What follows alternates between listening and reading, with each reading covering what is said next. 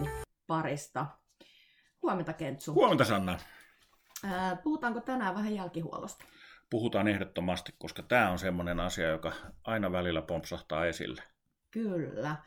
Ja eikö olekin näin, että tullaan jossain kohtaa pyytämään semmoisia vähän varttuneempia kokemusasiantuntijoita. Kyllä. Ja sitten samanaikaisesti myöskin vähän nuorempia painoksia, että voidaan vähän käydä keskustelua, että minkälaista se jälkihuolto on ollut ennen ja mitä se on nyt.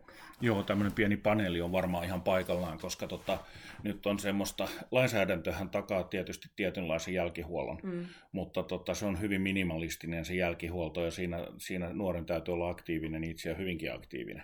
Kyllä. Ja kokemus on nyt kertonut, että se ei tasapuolisesti valtakunnan tasolla kyllä nyt toteudu sillä tavalla, kun voisi kuvitella, että se olisi laadukasta ja hyvää jälkihuoltoa. Tavoite on sinne mennä kaikilla varmasti, mutta menettelytavat on nyt tällä hetkellä niin moninaisia, että vanha sanonta on, välillä tulee sutta ja sekundaa. Kyllä, ehdottomasti. Jollain tavalla niin kuin... Itsellä on hyvin monentyyppisiä kokemuksia. Muistan yhdessä kaupungissa olin työssä ja siellä niin kun vaikka nuori olisi ollut pitkään sijaishuollossa jossakin yksikössä, niin sieltä niin kun, jälkihuoltoon siirryttäessä tuli täysin uusi jälkihuollon työntekijä. Kyllä.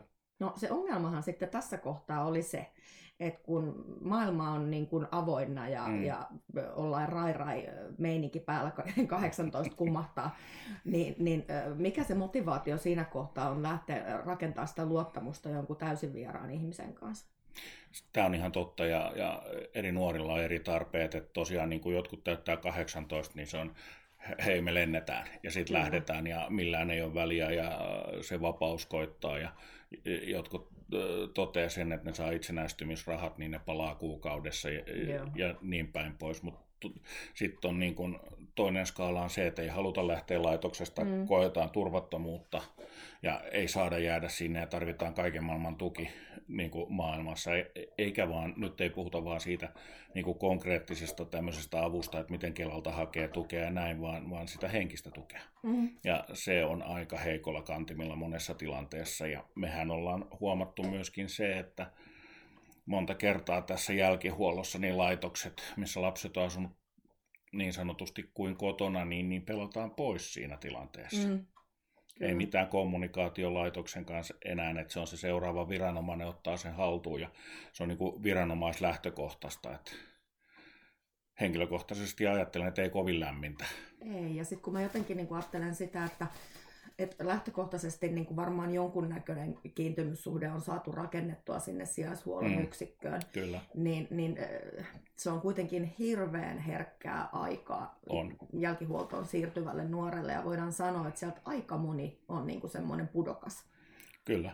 Ja se tarvitsisi niin kuin se saattelu hoitaa jotenkin niin kuin tosi hellävaroen. Kyllä, ja siinä mielessä niin tämmöinen tehokas, insinöörimäinen tapa hoitaa sitä ei ole se lääke, vaan siinä pitää olla niin kuin kaikki yhteistyössä tehdä sitä niin kuin siirtymissä sinne aikuisuuteen. Et varsinkaan se, että mä en todellakaan tykkää sitä, että laitokset pelataan pois jälkihuollosta. Ja mä en tiedä, miten sen jälkeen käyn, koska se info ei kulje meille, mutta ei se voi olla niin, että ne suhteet katkaistaan, kun on se luottamus syntynyt sinne laitokseen tai ehkä oma ohjaaja näin, ja se on sitten niin kuin menneen talven lumia, että se on huonoa työskentelyä ihmisten parissa. Että kyllä se täytyy se laajempi kuva nähdä, että jos sä oot 8 vuotta vaikka laitoksessa asunut ja sitten sanotaan arrivederci ja se oli siinä, niin ei se nämä tärkeimmät vuodet lapsille ei se voi olla näin.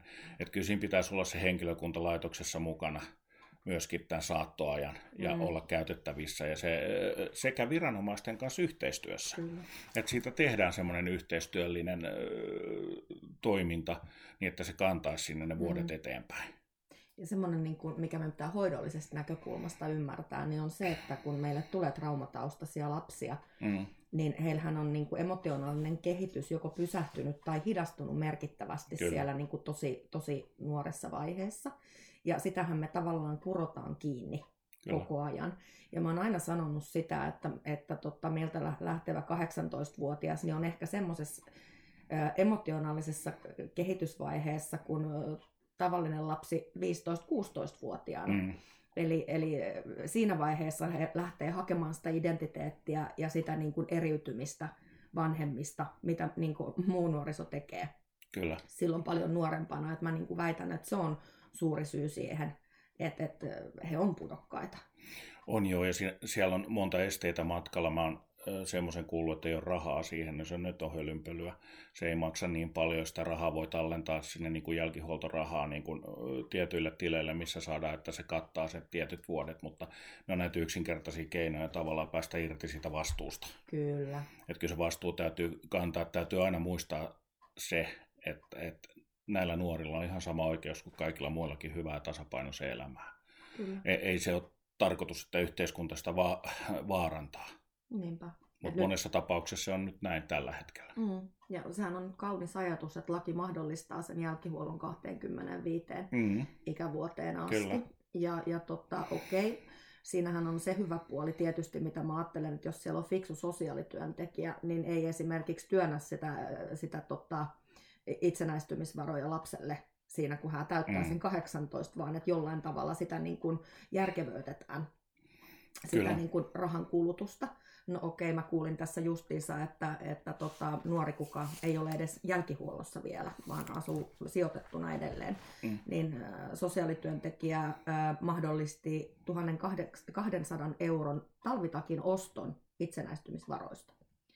Niin siinä kohtaa mä mietin, että tämä ei ole nyt sit järkevää rahan käyttöä. No se ei ole todellakaan järkevää, se on kaikkea muuta. Että hän on saanut sillä sohvan ja sängyn ja kirjahyllynkin vielä sillä rahalla, niin että ostettiin takki.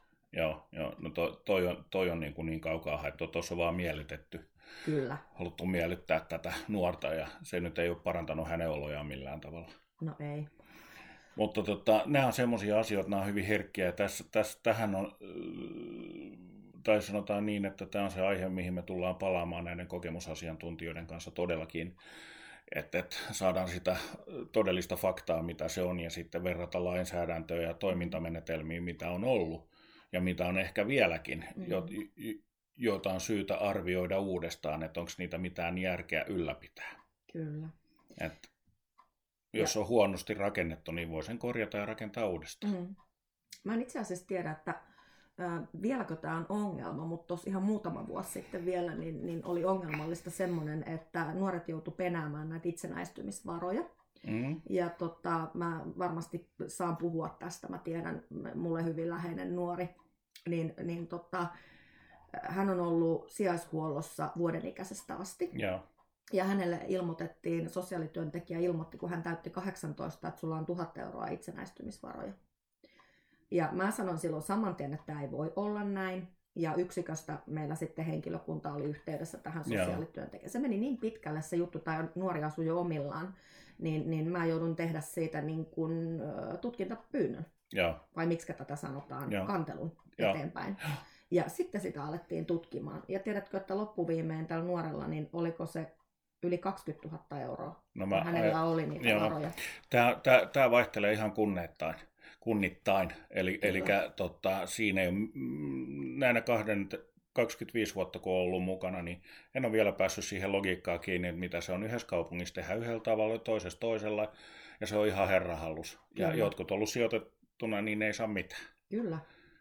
Et esimerkiksi on maksettu jotain hoidollisia kuluja kunnalle takaisin niillä ja näin, että se on ihan herranhallussa tämä rahan käyttö niin kuin siinä. Ja jos mietitään sitä, että kun tavallaan yhteiskunta pakottaa sinut ulos laitoksesta, niin ei se nyt ole tarkoitus, että mennään tyhjää huoneistoa, että sulle ei aterimia, sulle sänkyä, sulle mitään. Aivan. Ja perusasiat, kuten esimerkiksi kännykkä ja tietokone, joka on ihan elinehto tänä päivänä, niin sulle ei mitään edellytyksiä niihin. Siinä täytyisi katsoa, että onko se järkevää, että se on missä ja kenen vastuulla. Aivan. Sitten tämä samainen nuori, niin hänelle määriteltiin jälkihuoltotyöntekijä ja hän ei vuodessa oppinut edes, mikä tämän työntekijän nimi on. Joo, tätä on kuulunut aikaisemmin. Tämä ei ole mikään uutinen sillä tavalla. Tosin täytyy nyt sanoa, että kyseisessä kunnassa järjesteltiin jälkihuoltoa uusiksi ja hän sai uuden jälkihuollon sosiaalityöntekijän ja sen jälkeen kaikki on toiminut erinomaisesti ja niin kuin erittäin hyvä sosiaalityöntekijä. Mutta se ei saisi olla henkilöriippuvainen. No ei oikein. Ja nyt se on ollut sitä. Kyllä. Ja tähän täytyy tietysti tämä sote-alue ja nämä uudistukset niin voi tuoda sen mahdollisuuden, että se saadaan parempiin kantimiin, kunhan siitä tarpeeksi ääntä pidetään. Ja nyt me omalta osaltaan autetaan tässä, koska kyllä nämä meidän entiset nuoret on kertonut, että on se ollut niin haastavaa se alku heille monta kertaa, että ilman meidän apua, joka on ollut aina vapaaehtoista, niin se ei olisi lähtenyt käyntiin. No, tämä oli just tämä ensimmäinen vuosi, niin kun tämä kyseinen nuori itsenäistyi, niin minä kävin siellä. En pelottanut kunnalta mitään, koska tässäkin tapauksessa kunta ilmoitti, että meillä on tiukka politiikka ja emme maksa ulkopuolisille, vaan me teemme jälkihuollon itse. Joo. Ja jos mä en olisi pitänyt yhteyttä tähän nuoreen, niin mä en edes tiedä, kuinka pahasti hän olisi pudonnut. Tämäkin on vähän kinkkinen puoli siinä mielessä, että jos mietitään, että kun on se kunnan järjestämä jälkihuolto, jos se ei ole toiminnallisesti fiksu ja me työnnetään nokkamme sinne, niin mitä me saadaan siitä sitten päin näköä niin sanotusti, että me niin kuin puututaan asioihin. Ja se tuntuu tosi ikävältä, että tässä palataan taas siihen keskustelun alkuun, eli tämä pitää tehdä yhteistyössä. Kyllä. Ja jos lapsilla on monta traumaa ollut elämässä ja on ollut vaikea luottamuksen rakentaminen aikuisiin, niin tämähän vaikeuttaa taas sitä tulevaisuutta varten, ja sitten se aikuisiällä sitten on hyvin traumaattinen ihminen koko ajan, eikä voi luottaa kehenkään. Kyllä tässä täytyy niin kuin monta aspektia, että ei vaan se raha ja pärjääminen, vaan myöskin se, että henkisellä tasolla voidaan pärjätä. Kyllä. Joo, se on ainoa tapa, että me saadaan terveitä aikuisia. Niin on, ja mikä siinä on niin kuin väärää vaatia sitä? Niinpä. Sehän pitäisi olla niin kuin itsestäänselvyys. Kyllä. Mutta näihin me tullaan kyllä palaamaan tässä jo tämän kevään aikana varmasti, ja meillä on toivon mukaan meillä on tarpeeksi laaja keskustelu tästä näin, ja sitten tämäkin keskustelu viedään sitten päättäjille sellaisenaan. Että saavat niin kun taas lisää dataa tässä, että missä mennään ja mitä on tapahtunut ja mitä voimme tehdä taas paremmin. Niin kuin eräs meidän haastateltava sanoi, että laatua täytyy arvioida koko ajan kyllä. tässä tietyssä jaksossa. Ja se on totta, että laatua ei voi olettaa, että se on ja pysyy, vaan sitä täytyy arvioida ja kehittää, koska yhteiskuntakin kehittyy. Kyllä, nimenomaan näin.